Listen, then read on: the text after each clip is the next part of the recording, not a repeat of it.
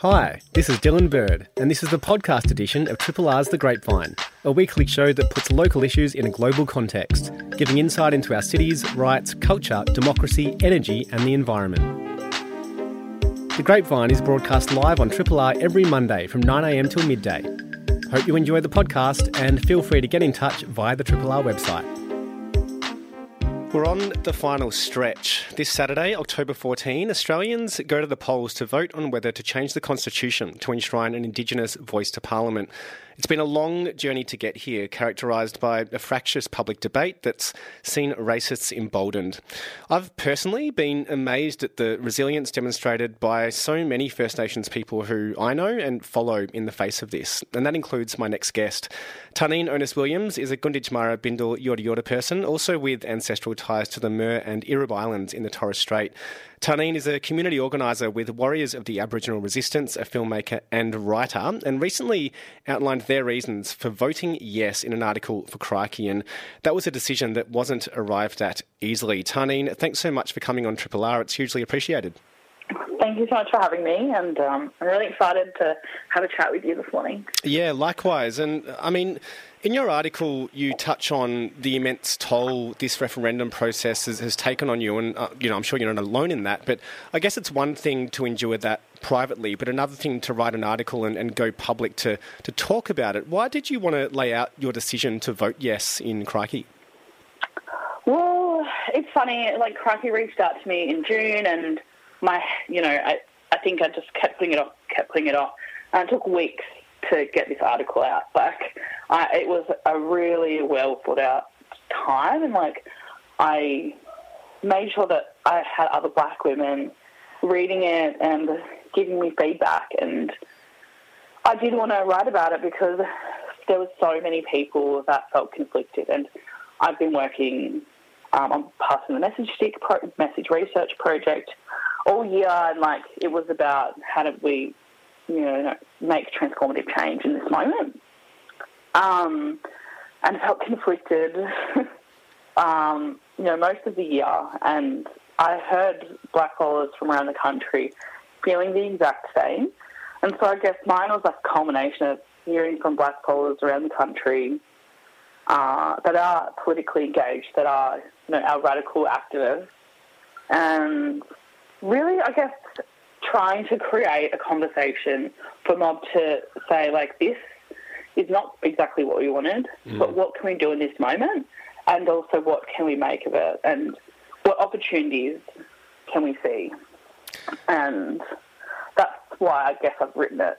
yeah, yeah, and I mean, it's it's been, you know, a really kind of odd process over the past few months. If you know, that, that's one word to describe it, I suppose. But on the one level, it seems like part of the kind of Yes campaign's message is to, um, you know, allay fears in the community that this uh, voice to parliament is going to deliver anything substantial that it's you know it's just an advisory body and all that sort of stuff but then on the other side we want it to do something significant right like those who yeah. support first nations justice want this to deliver some kind of transformative change so i suppose where do you see optimism that that could mm. happen through the voice to parliament I think that the thing, part of me that has seen optimism. Um, I'll give you an example. So, yeah. Um, last, like yesterday, I had a heap of t-shirts that um, someone from community gave me to hand out to mob.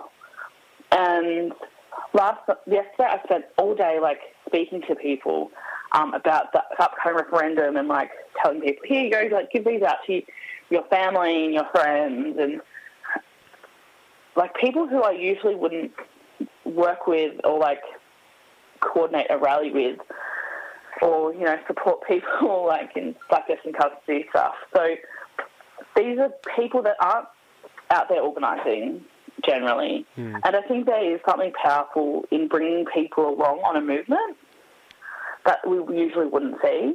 And they're people like in my community that have always, you know, been like politically engaged but don't really organise protests and rallies.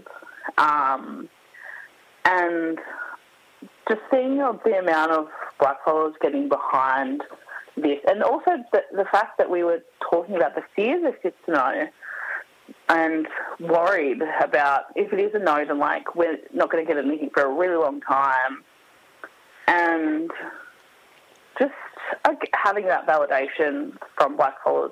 Because if it is a yes, then I think that there's these people that we can bring along the way to organise with in the future, and I think that's where I've seen opportunity. But also, just after seeing that even the '67 referendum, it was like so like not great. Like it's about including us in the census, which is absolutely mm. ridiculous. Mm. But after that, we saw that like this wasn't enough. Yeah. And we had the Black Power movement. We had the land rights movement. All this stuff coming out after that 67 referendum. And I think that's really powerful when we see that, okay, the government's not doing what we want, so we're going to do it ourselves. Yeah. And I think there is something really radical and uh, like it's self determination in that as well. When we say this isn't enough, and here is like the pathway forward. Absolutely, and I mean, there's history there to draw on as well in terms of you know when First Nations communities have have been empowered and been able to take sort of matters into their own hands, there have been really significant, you know, positive results that, that come out of that. I mean, in your article, you touch on the Aboriginal community-controlled health sector, which, um, you know, sort of more than 40 years ago was established, and that's delivered huge benefits and even has served as a model for kind of the way that we do um, health and the like generally. So, I mean, mm-hmm. where do you see out of this process momentum building to empower First Nations communities to you know, be in charge of their own destiny, I suppose, and, and, and not assume on the part of kind of Australians that government is there to kind of solve problems? I think it does. Um, I think it is important to, you know, remind people and like I like, and also I know our mob. Our mob know that the fight is not over. Our mob know that it is going to be. We're going to continue. And um, I've also know that it's not going to be all that. Like it's not going to be the thing that helps and like fixes all these all these things. But I think mob see is a pathway forward, and I think, and yeah, like I just feel that like white Australia needs to resist the the slumber and the complacency that comes after this because mm. people think, oh, you know, I voted yes, like I've done my part for Aboriginal and Torres Strait Islander people around the country. But we need to resist that urgent, like that urge to do that. We need to continue to support our campaigns. We need to continue shop in the streets. We need to continue to donate money to support our campaigns and all these sorts of things that people usually, you know, would do, particularly in Victoria and you know the East Coast. But um, there is like this way of taking control because it means that blackfellas and black organisations will have, you know, a body to speak to about policies that matter and affect their communities. Yeah. Speaking with Tarneen Onus Williams, Tarneen's a Gunditjmara Bindal Yorta Yorta person and traces ancestry to the Torres Strait and the Mer and Irib Islands, also a community organiser for Warriors of the Aboriginal Resistance, and speaking kind of off the back of an article that Tyrene, uh, that Tarneen published in Crikey over the past week, and you draw some parallels in your piece with the marriage equality plebiscite and highlight you know, how mm. there are some similarities there but some important differences as well. To what extent can we look to that and what can we learn from that, I suppose, in relation to the current process we're going through with the Voice to Parliament referendum?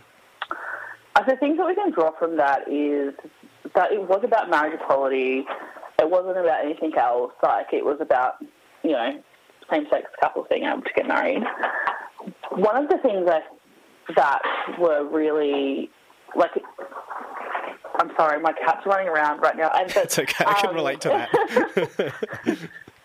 the one thing that I did find, and I did have this aha moment recently, was the fact that you know Victoria banned is like banned conversion therapy. Like in Victoria, you know, in workplaces we we see gender neutral bathrooms. My partner was able to get their names and their gender marker changed recently because of uh, since the marriage equality plebiscite, and people you know voted in a standing yes.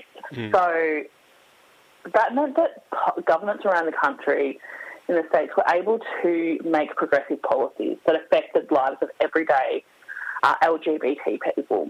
And I think there's something in that when the government sees that, oh wow, this there's support for this community, then we can take action and make progressive policies because we have a mandate that supports us, and that is the Australian vote. And I think that's where that the power from the plebiscite come in. Like, was it the plebiscite destructive? Was it harmful? Yes, but it also um, meant that these sorts of, you know, things that affect trans people's lives every day were also uh, implemented because of the government mandate, um, because of the mandate from the public, Australian public. So I think that's where we can draw that from. I think that's where we can share those similarities because I do like to think about the government having ADHD and they need the pressure to do something. Mm. And if we do vote yes in the upcoming referendum, then we know that policy, like you know, transformative and progressive policies will follow after that. And I think in this moment where we have treaty processes around the country, uh, we need to make sure that we do have a mandate for for those treaty processes around the country for them to to be carried out to, to get to a treaty negotiation, but also that we have the support um, of the federal government as well for all of those treaty processes um, in this in each state. So I think there is something that will like be really important to get that yes. Yeah.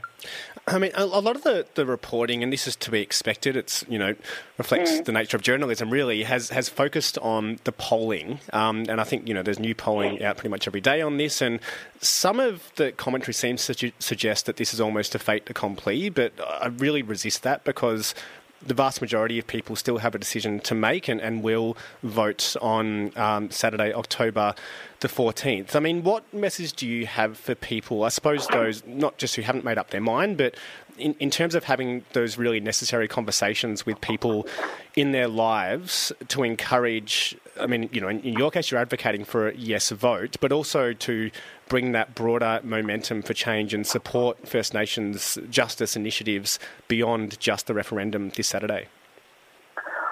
I would say that it's so important to support First Nations people in this country right now in the face of the racism and the white supremacy that we're facing. And a way that you can combat the racism that people, Aboriginal people are facing around the country is to write yes in that ballot paper and send a message to you know the racists and the white supremacists and the neo-Nazis to say no, we are standing with First Nations people because this vote isn't about like what the body will look like and what who's going to be in there. It's about how this country feels about First Nations people, and that is um, what people need to think about when they wake want to wake up on October fifteenth. Like, what country do you want to live in? Do you want to live in a country that cares about First Nations people or not?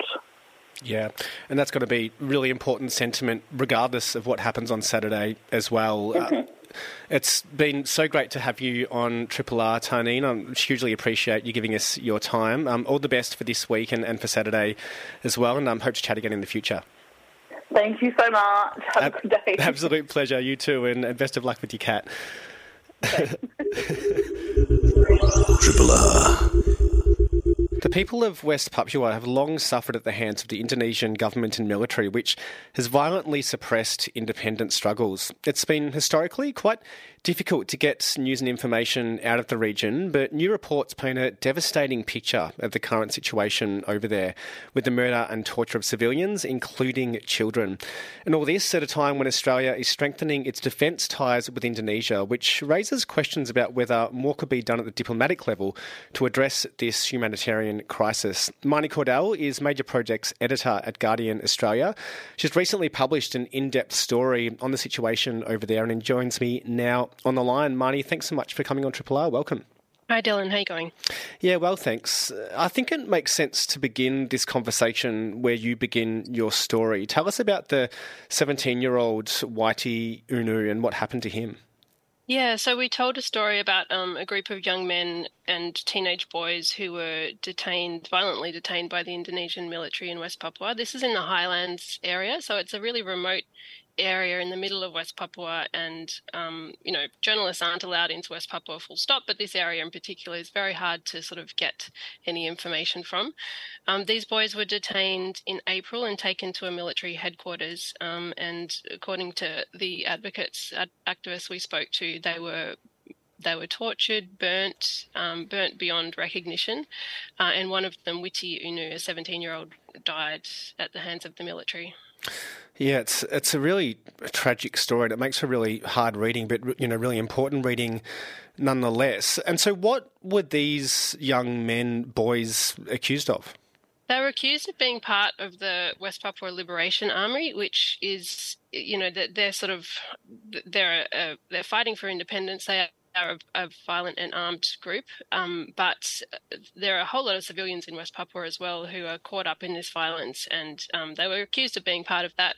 Uh, the activists we spoke to were adamant that they were not part of the rebel army and that they were just ordinary high school kids. Yeah, and do you have a sense of how widespread these kinds of practices are currently, like the, the, the murder and, and really severe, horrific torture of civilians? Yeah, I mean, I so I've covered West Papua just going back a little bit for you know sort of verging on twenty years mm. on and off, um, and I most of my reporting has been, and most of my conversations have been with people in the sort of the outer city areas. So the you know the people who live on the coast and live in in the major cities.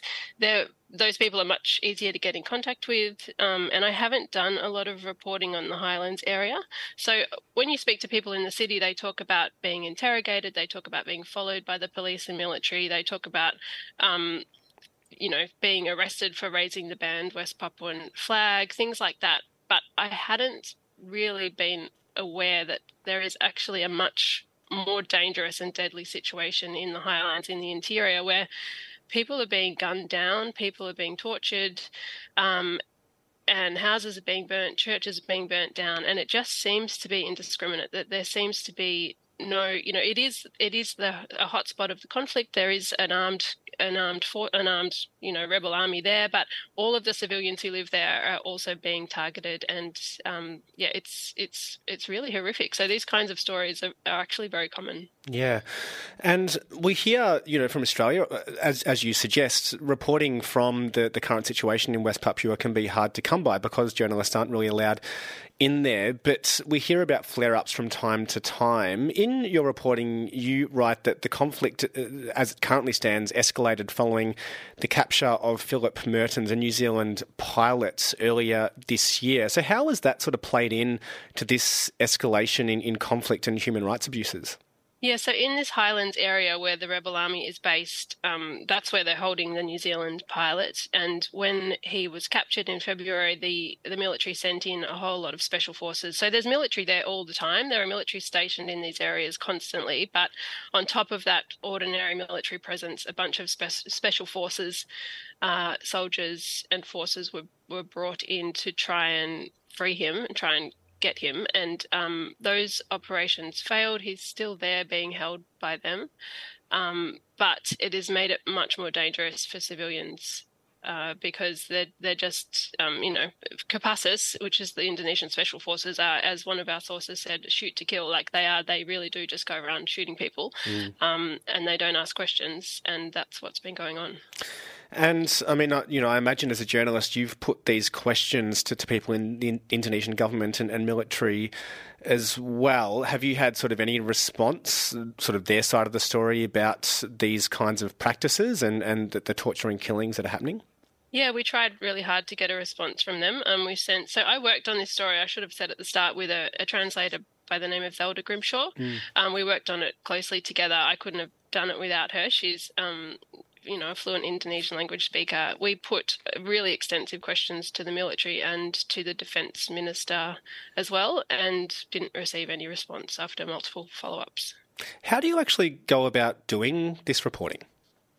It is difficult. So, you know, and that's kind of by design. Indonesia doesn't want a spotlight on West Papua. They make it very, very difficult for any journalist to operate there, even local journalists. Um, and they make it difficult for foreign journalists to visit. So um, it relies on sort of making contacts from afar and just sort of you once you know a few people, you can you ask them, do you know anyone in this area, and you and then you ask that person, who else should we speak to, and it's just this process of trying to get a circle of contacts around whatever you're trying to report on. Um, but it's difficult, and I do, you know, on one hand, I am I'm disappointed that the Australian media doesn't pick this up as an issue because it's so close to Australia, mm. and it's it involves Australia so heavily. But on the other hand, I do understand that it's really difficult and you need sort of specialist knowledge to be able to do it. So you know, I do wish more people would try to develop that knowledge, though. Yeah, absolutely. And, you know, we're really grateful for all the work you do. Uh, I mean, as part of the reporting, there's another person's story that you highlight, a young woman called Parina, and, and her kind of situation is really, you know, it makes it, again, really difficult reading. This came out of uh, reports of soldiers firing on women and children, and, and this young woman, I believe, was, was shot and then um, seemed to escape with a bullet in her abdomen. But, you know, as you highlight, it's likely she didn't have any access to healthcare and the like. How did you go trying to track her down and, and checking in, I suppose, on how she's going? Yeah, so she was, we were told she was returning from shopping in um, a nearby village. Um, her and a group of other people, including women and children, mostly were carrying string bags full of food. Um, you know, we were told they were very obviously not combatants, not guerrillas, not part of the rebel army. They were kids, and they were holding shopping, and the military opened fire on them. Um, she was shot in the lower back. We've seen photos of her lying um, down with a sort of gaping wound, wound in her lower back. Uh, but she fled to a remote refugee camp soon after that happened and we tried really hard to get information we asked various people you know do you have you heard anything about her are you able is anyone able to get to her? And we were told that she's in such a remote area such a military controlled area that um, you know one activist told us that he can't get through there because of snipers. That he, there's military checkpoints everywhere and people standing up in the mountains and you know ready to shoot at you if you try to get through. So we weren't able to get information about her but um, they understand that the bullet is still lodged inside her and she's in an area that's extremely remote where where serious disease is you know kind of rife and no medicine no doctors so i you know i, I really feel quite devastated when I think about what might have happened to her. Yeah, speaking with Marni Cordell, major project projects editor at Guardian Australia, speaking about an in-depth report Marni's published into uh, the current sort of violence, human rights abuses in West Papua. And I mean, as you note, West Papua is very close to Australia. Australia is also to some extent implicated in this through our diplomatic ties with Indonesia. There's been a strengthening of defence ties in particular recently through the Defence Cooperation Agreement. You've spoken to people as part of your reporting, including Andreas Harsono um, from Human Rights Watch in Indonesia, who's you know, spent a long time highlighting um, human rights issues in that particular country. What what is or, or could Australia's role be, and, and how should we think about our relationship with Indonesia in light of this long running issue with West Papua? Look, it is difficult, and I do understand that the Australian government has a particular view on Indonesia and its importance to our geopolitical security. Like it, I, I can see that that is where the government is coming from, especially as sort of China makes moves in the region, um, aggressive moves in the region. Australia, the Australian government sees Indonesia as a very, very important ally in that geopolitical battle, I guess. Um, different from that, though, is what Australian citizens and journalists should be doing. And I think the problem that I see on this issue is that we're on the same page at the moment. The government says, oh, there's nothing to, the Australian government and the Indonesian government tend to say there's nothing to see here, or they won't comment on this issue. And unfortunately, journalists and, and Australians are going along with that and sort of believing that line. When in fact, once you dig, you know, very close to the surface, you realise that it's it's not the case, and that they have particular reasons and motives for saying that. Mm. Um, so, I mean, I think two things that we were told advocates really want is for Australians to push for access to foreign, for foreign journalists to West Papua and for access to human rights monitors to West Papua. Those are two sort of simple things that um, Australians can call for and put pressure on. And the Australian government has been you know, photographed with Indonesian Defence Minister Prabowo Subianto, is who's one of the prime candidates to take over from Joko Widodo as president of Indonesia next year. Uh, he's someone who has, you know, a very well, patchy, to put it lightly, human rights record, been accused of some really heinous violent crimes throughout Indonesia's history. I mean, does the prospect of, of him having a more prominent role in the Indonesian government put more emphasis, I suppose, on the need for Australia to to highlight these issues in West Papua and push for, uh, you know, at least more access for journalists and human rights monitors and the like? Yeah, I mean, Prabowo is a very problematic character, and I think Australia, the Australian government would have been you know, put in a very difficult position when he was elevated to defence minister.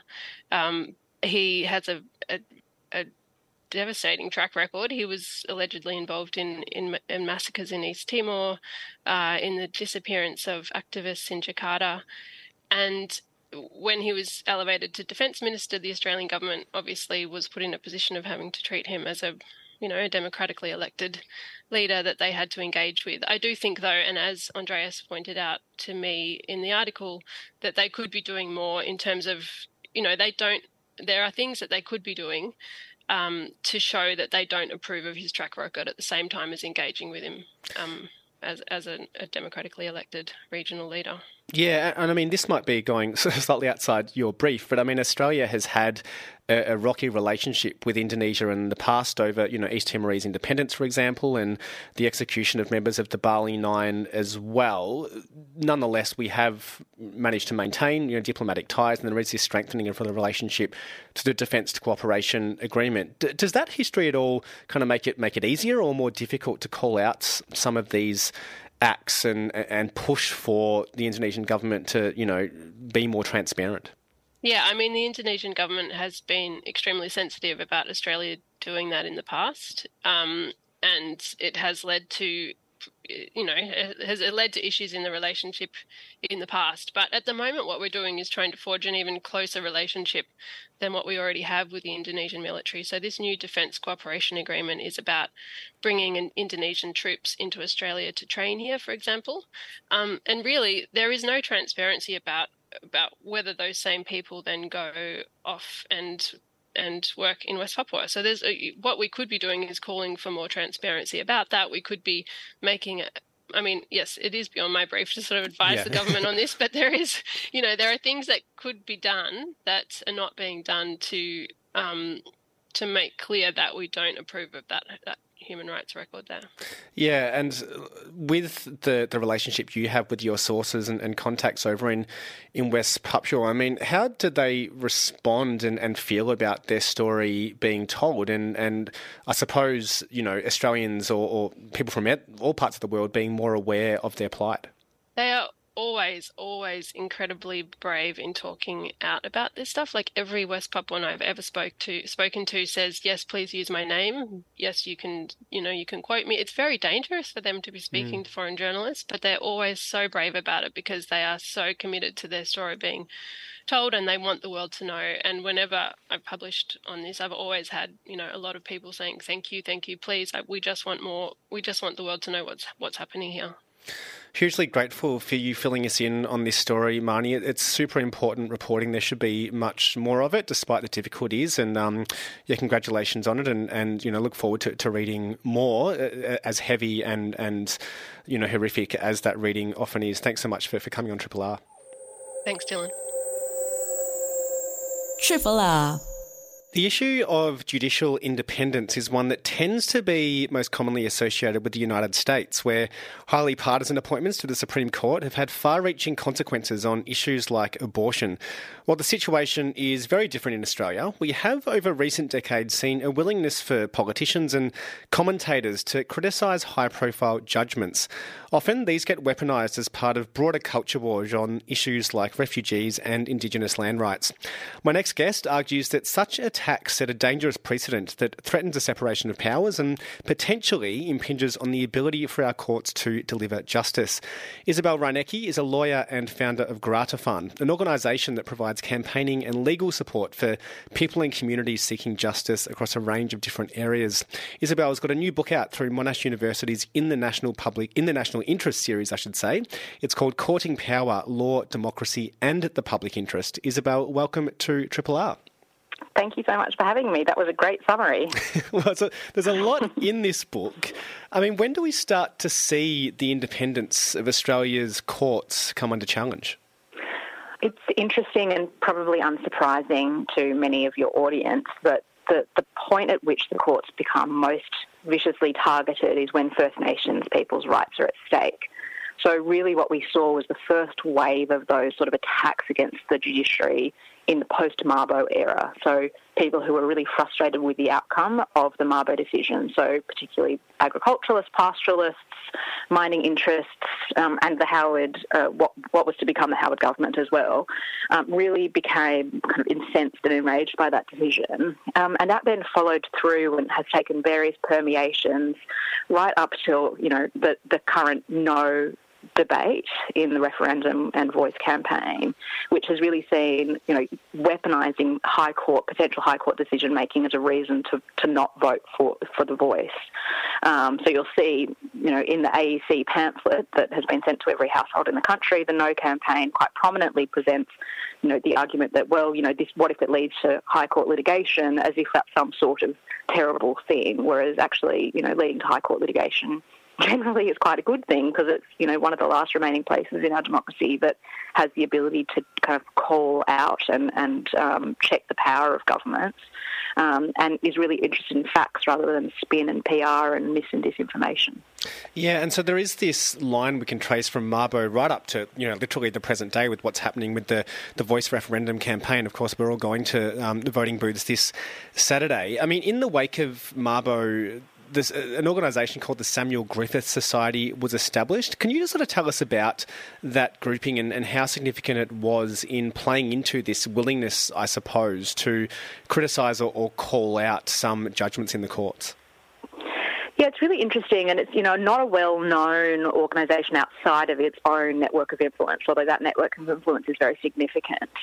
Um, they host annual conferences, or sometimes a little bit more often than that, but they host annual conferences where they really platform, um, for the most part, quite, um, you know, capital C conservative approaches to issues in the world um, and those scholars that are associated with, with, those preferences, I guess, in the world. Um, but although they also promote, you know, and have, you know, every eminent member of, of the legal profession who's working at a scholarly sort of level invited, um, you know, you, you see chief justices when they're currently acting are invited to speak. You see prime ministers uh, are invited to speak and, and do speak. Um, but you know there is a very strong tilt to the to the views of, of, the members, and really when it was established, really in the kind of shadows of the Mabo decision, it was sort of seen as a rejection of the court's approach in Mabo, which they decided was just completely contrary to, you know, the proper way of doing what they think is the, the work of the courts. But there wasn't a really significantly well thought through uh, theoretical or uh, approach to judicial decision making that, that was the issue, um, although they were sort of under, under the guises of a critique of judicial decision making and approaches of making judgments really what it's about is criticising approaches of the law that result in decisions that aren't in the interests or in, in, the belief or ideological system of, of the members of that society.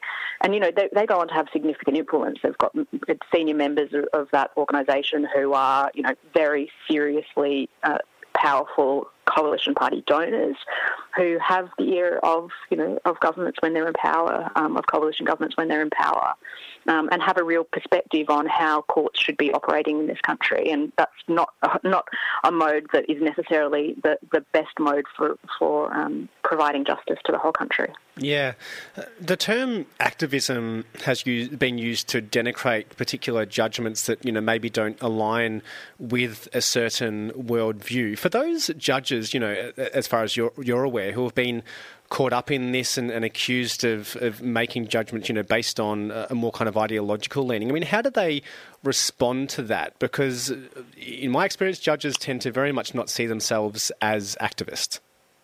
That's completely right, and I think you know there's a, there's a deep rejection of that label. I mean, you know, at a, at a literal level, the label is sort of meaningless because it suggests that there's some sort of approach of the judge that is sort of activist, and when that's just not borne out in how the judges are making decisions. If anything, judges in Australia tend to make extraordinarily small c conservative, um, modest judgments, often on quite technical reasoning that is actually seen as kind of with some humour from judges around the world, as you know, we've, we've just developed an extremely technical kind of approach to, to the law. Um, yeah, I think I think that's sort of part of my answer. Yeah. Um, yeah. Yeah. And I mean, listeners would be familiar, I'm sure, with Mabo and obviously with the upcoming voice referendum. There's another issue, though, that implicates First Nations people, which happened in 2020. It was a, a, case involving people called Love and Toms. And this again sort of ignited this negative response about the way that judges were, were kind of coming to certain decisions. Can you just fill us in on that case and, and how it led to a, a revival of some of those sentiments that came following Mabo? Yes, absolutely. So Love and Tom's was sort of, you know, in some ways the um, the, the consequence years and years later of the Mabo decision, which really said, you know, there is something special between the relationship of First Nations people in this country that no government can really undo. Um, and in that decision, the court found that you could not remove the citizenship of an Aboriginal person, which is what kind of the, the Home Affairs Office was trying to do, was trying to deport some Aboriginal people um, and remove their citizenship.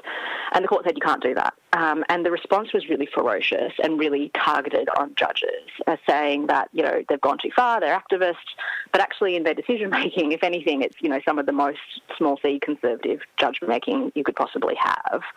Um, and just in answer to your previous question a little more, um, you know, judges don't don't acknowledge and don't, I think, for the most part, believe that they are impacted by those sorts of criticisms. Mm. Um, they stay out of the fray of those discussions, quite rightly for the most part. Um, it's sort of seen as further denigrating the court by kind of getting involved in those sort of public stoushes. Um, but the, the response to Love and Tom's was so ferocious that the, the Judicial Association actually did make a public statement and wrote a public um, column in the Australian, really criticising the extent um, of the um, on the court as being completely inappropriate. Um, and I think, you know, a, a, secondary point to that is while judges themselves are not necessarily feeling that they are impacted by those sorts of direct attacks, um, and quite rightly, what it does do is it sets a culture, um, and this is a long term, you know, multi decade culture really since Mabo, that says courts are being watched really closely by, you know, really the the kind of right of the conservative movement in mm. Australia and will be called out very vitriolically if they step out of bounds although it's not just the judges who are called out, it's the entire ecosystem that lives around the judges that brings these sorts of cases. So it might be lawyers who are representing refugees being called un Australian by Peter Dutton. It might be environmental lawyers at the Environmental Defender's Office being accused of bringing environmental lawfare when they try and hold Adani and the government accountable to environmental regulation, um, or having their funding cut, which is exactly what happened to the EDO after the Adani series of litigation. Speaking with Isabelle Reinecke, Executive Director and Founder of Grata Fund, all about a new book she's published as part of Monash University's In the National Interest series. It's called Courting Power, Law, Democracy and the Public Interest. And I mean, you've just touched on how it tends to be the, the conservative side of, of kind of politics and the commentariat who really double down on this criticism of the courts. But you do highlight an instance where the, the Gillard government also kind of dabbled in this following a ruling that scuttled its attempt to detain asylum asylum seekers. Can you just kind of explain that and, and I suppose contextualise it within this broader concern you have about the independence of the judiciary being brought into question? Yeah, absolutely. Look, it's definitely not something that is only the preserve of the right of politics, although it's definitely more dominant on that side. Um, the Gillard government, or in particular the Prime, former Prime Minister, was very critical of the court after it made a decision that found that um, that, the government wasn't be able to proceed with what was called the Malaysia solution. So essentially sending um, people seeking asylum to Malaysia. The court decided that actually wasn't going to be lawful. Um, and, you know, she responded um, with some direct criticisms of the court.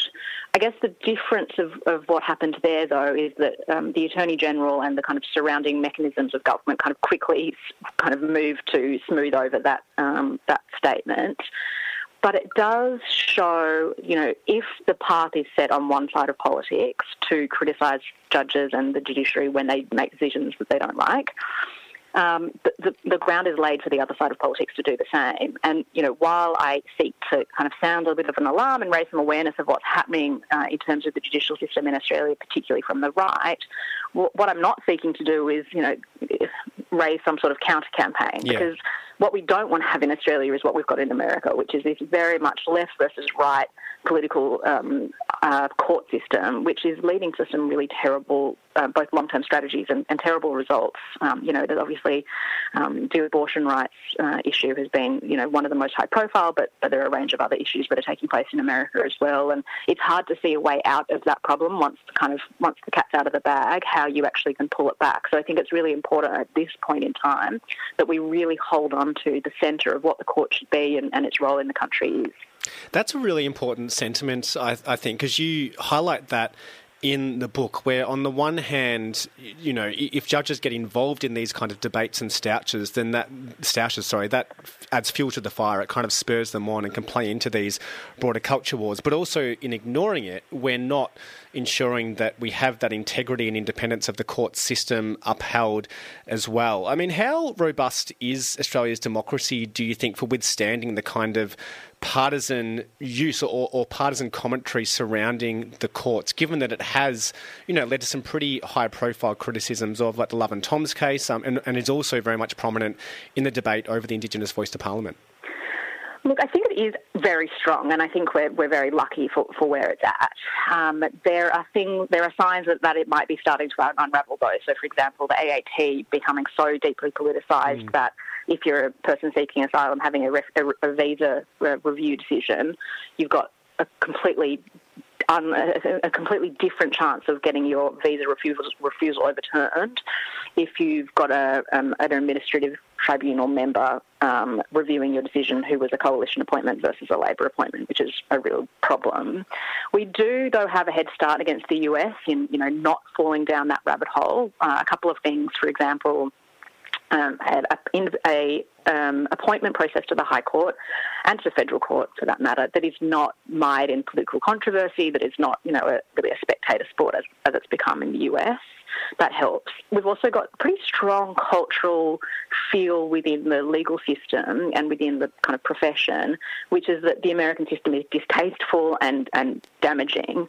Although I have to say, I was surprised by the success of organisations like the Institute for Public Affairs, who really campaigned for capital C political conservative appointments to the High Court, who, um, you know, often claim success when judges are appointed. They like to say, oh, well, that person's conservative, and the judges really don't like that very much mm. for valid reasons. You know, you don't get to that point of your legal career just to be claimed by kind of one side of politics.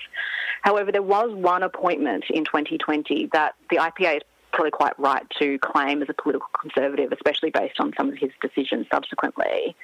Um, and I think that that's something that we need to be aware of because I would have thought within the you know you know, relatively modest legal community in Australia that you wouldn't win a campaign that's seeking an appointment for a capital C political conservative on the bench, but they did win.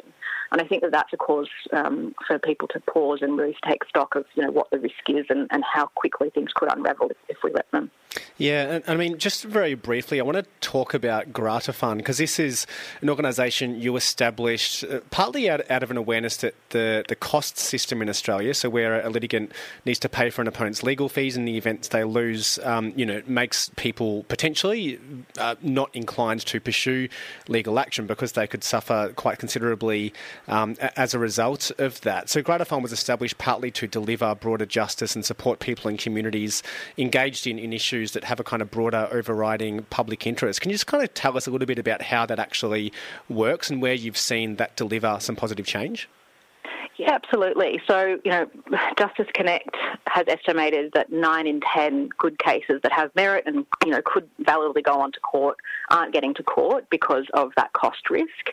And that's a big problem, really, in my view, for democracy, because if you've got a whole bunch of people who are trying to bring cases that could hold governments accountable to the law in the same way that anyone walking down the street is accountable to the law, if you've got cases like that not getting to court in that volume, you're actually essentially not accessing this whole section of our democracy, which is the court system, which is designed to check other parts of the uh, of the system. And I think that that's something that's pretty alarming. And and so that's why Grata Fund does what it does. And one of the things that it does is provide protection so that people can bring cases of kind of systemic impact and of national interest to the courts and have them heard without that risk that their entire financial futures will be bankrupt by the, the potential loss. And we've seen some really amazing impacts of enabling cases to happen in that way.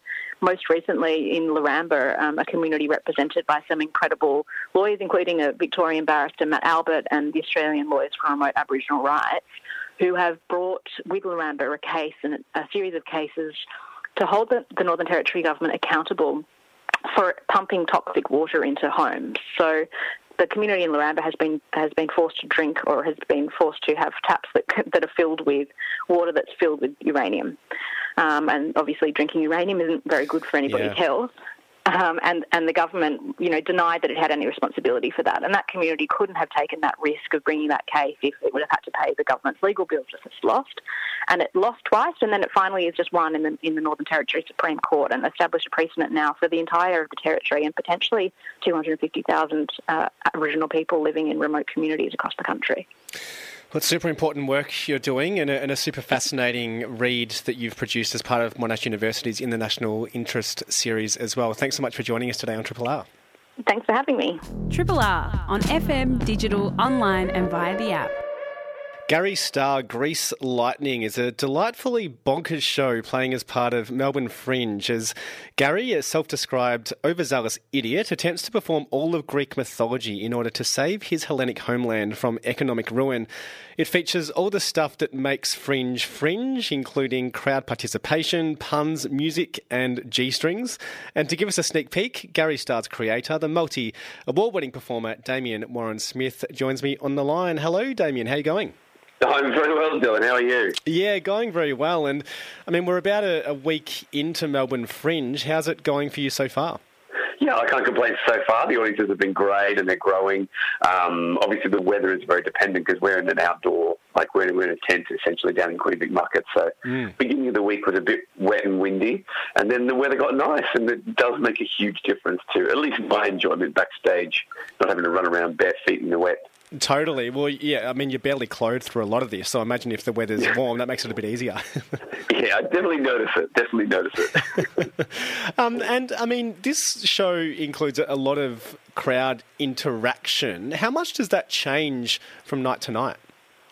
Look, I think the longer I do it, the less it changes. Like when I first started doing it, because um, I don't give a lot of direction. I sort of, you know, as you as you'll know, I sort of hand yeah. out a prop or I make a suggestion, and then someone gets up and and I don't know what they're going to do. And then the, the more you play the show, you begin to learn the parameters within which people are likely to play. And then rather than me trying to get for me to learn what they do to make it work. And so there's just like an infinite number of versions of the show based on whether or not people do, uh, you know, they bring a lot or they bring not much at all. But I love that. I love that danger of um, from night to night not knowing really what's what's going to happen, you know. And there are some versions in my mind where I think of them as a success. I think, oh, if they do this, it'll be great. Mm but then they do the opposite and it blows everyone out of the water. you know, they're like, oh, wow, okay. it's a, I mean, I saw this over the weekend on Saturday night, and the crowd members who got involved were incredible. Like, they really embraced it and really added to the show. I mean, does that surprise you at all at how well people play these roles? Well, this uh, this is the biggest compliment I get, and, and people are constantly, I wouldn't say accuse me, but they say, "Oh, so you've definitely got audience plants." I'm like, "No, I don't." I, I had don't. that question. I wondered.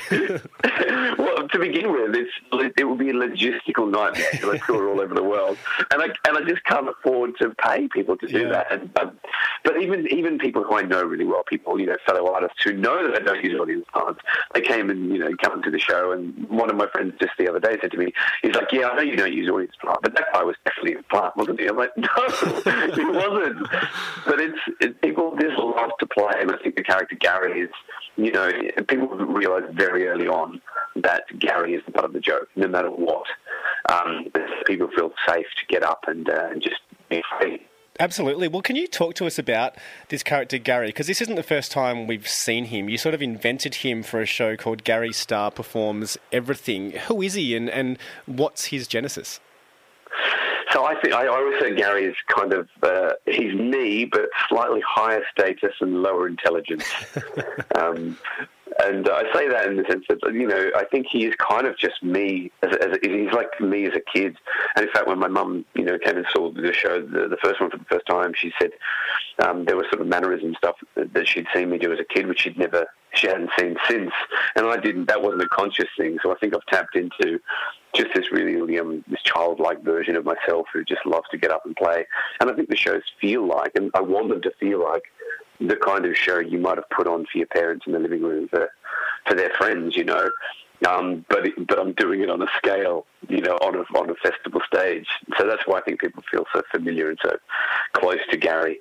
Um, but yeah, he, I mean, he's my clown, really. He's, mm. he's me, he's me, but but uh, but an idiot. Yeah, and I mean that sounds like something that must be a whole lot of fun to be able to you know act like a kid as an adult because you've you know done serious acting in the past as well. You've appeared on Law and Order UK, The Persuasionists, Love My Way. You also found yourself in, in clown school, and now you do these kind of you know physical comedy type shows as well. How does that kind of sit with you as a performer and, and the enjoyment that you get out of it? Yeah, I think one of the reasons I, I drifted into clown was I didn't realise that um, that like clown as a as a as a as a, as a theatre style was a thing. Growing up, particularly in Australia, we don't really think of clowns as anything but you know the the red nose and the and the big shoes and stuff. Um, and then it was when I was in the UK that I discovered these these theatre companies performing what I just considered to be incredibly playful and enjoyable work. And so I sort of delved into that world and then went went off to France and trained with this uh, this guy called Philippe Gaulier, who's like a clown guru. Um, and I think the reason I was drawn to it was because I was getting a little bit bored with acting. I've been doing a lot of, you know, I've done Shakespeare and um, a lot of new writing plays in London, around the UK. And, uh, and then I, I, discovered this thing which was really enjoyable, but also terrifying. Mm. And I thought, oh, let's try that. And I've always been a bit like that. And so, and then once you've once you've experienced that, what it's like to really feel free and to be in, you know, like I, I'm just, I feel like I'm in my flow state pretty much every time I perform this show. Like I come off and I'm like, well, don't really know what happened there, but I had a great time. Is it? And so it, yeah. Yeah, I'm just wondering. Like, I mean, it strikes me as a show in particular that takes a lot of energy. You're performing basically, I think, almost every day of Melbourne Fringe. Do you sort of need to really consciously get yourself in the right frame of mind, or, or are you just sort of ready to go as soon as you step on stage? I used to think that there was like a right frame of mind, and particularly when I was an actor, I think I was very precious about, you know, making sure I'd warmed up for the right amount of time and do all these kind of things, doing my voice form. And then, out of necessity, when you're touring the fringe circuit, sometimes you just don't have that that luxury because you're you're changing over the set, or the show before you runs over, and there's only a 15 minute change, and you've got to, and the props are missing, and someone steals the prop, and and, and I've discovered that you can deliver no matter what has happened before the show.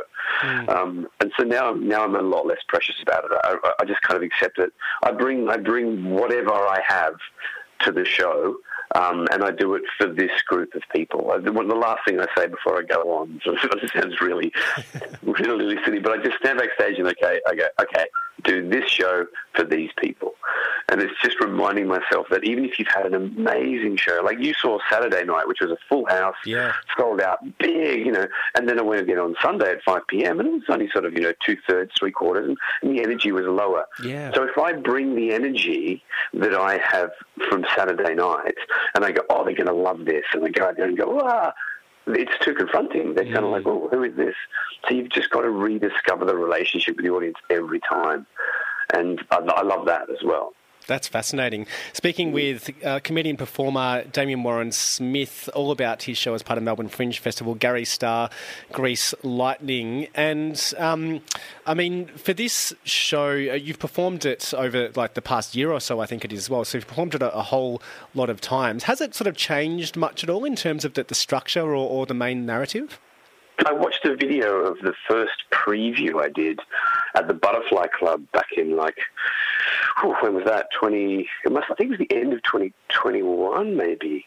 I did a preview and I videoed it and I watched it. And actually, the there's a few of the scenes which have changed the order. There's a couple of new bits in there, but it's not. It hasn't changed a huge amount. So I guess what's happened is that I've tightened it up. I tend to I'm quite, you know, strict about the fact that if it's not getting a laugh and it's not moving the show forward, then it goes. Mm. And so then I'm finding something else to replace it because it's got to either, you know, something like this. If it's not funny, why is it there? Unless it's moving the show forward. So it's changed and it's grown. Um, but then it, all those in between, you know, versions, I don't really know. Like there's some people go, "Oh, that wasn't in last time I saw it." I'm like, "Oh, really? Yeah." And then night to night, like I just threw something in about about Sisyphus the other night. Yeah. Um, and my friend said, "Oh yeah, that was my favorite my favorite joke." And I was like, "Really? That's the first time I've ever done that." you know. I was like, "Oh, okay."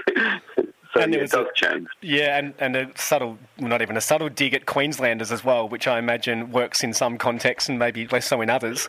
Um, uh, what is it about Greek mythology that lends itself so well to this kind of theatre and, and comedic theatre, I suppose? Uh, Greek mythology is great because it's such a part of our lives that we know, like, and, and, we don't even realize how much a part of our lives it is.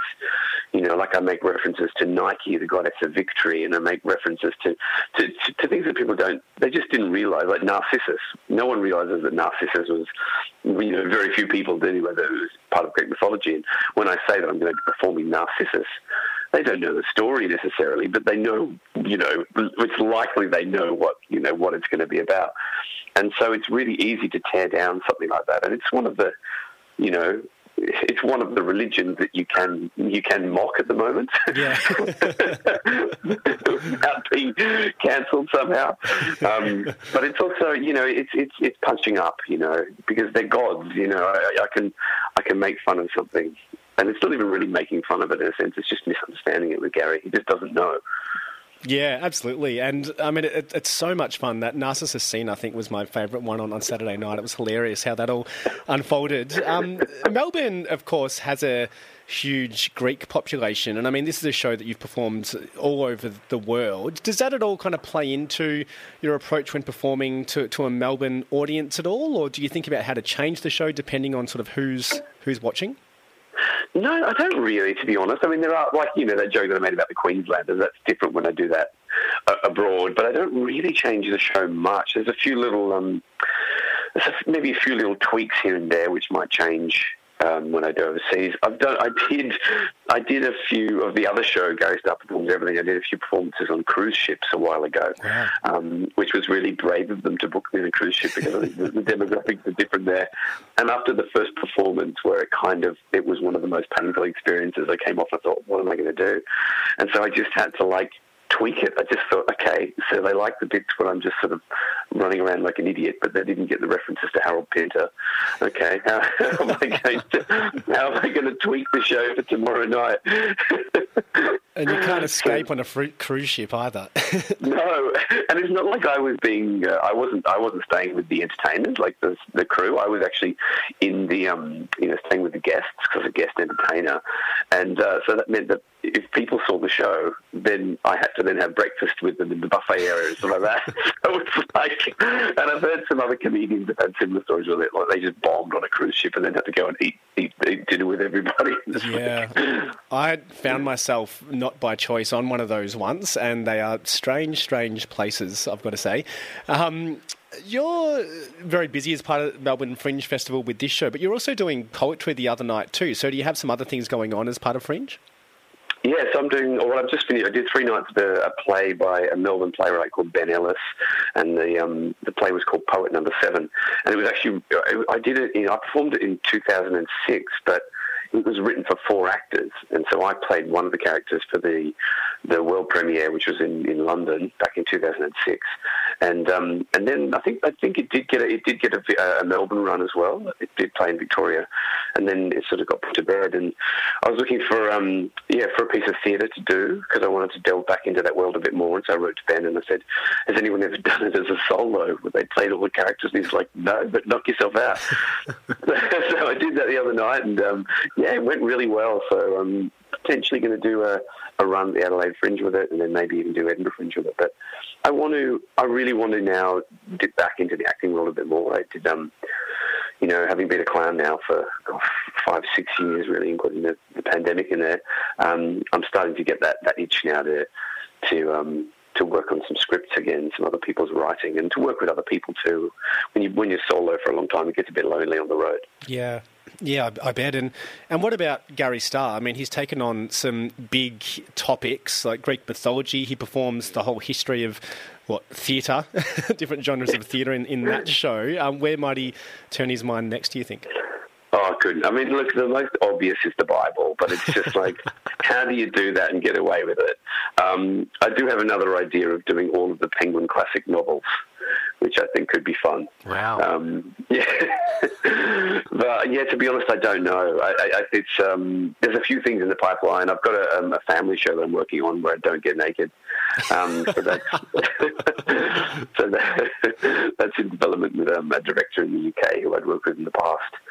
So that's quite exciting. But um, yeah, I don't know. To be honest, it's sort of a lot of irons in the fire, but I don't know what will come to fruition. Yeah, I didn't know if you wanted to, to reveal the, the nudity that happens in this show, but there you go. That's what you can expect people if you head along and see Garry Starr Greece Lightning.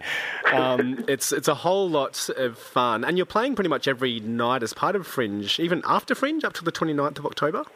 Yeah, we go. We do an extra week down at the at the Queen Vic Markets at Festival Park. I think a lot of the shows down there do an extra week. Excellent. Well, um, best of luck with it, and have a great Fringe. Thank you. Thanks for chatting, Dylan.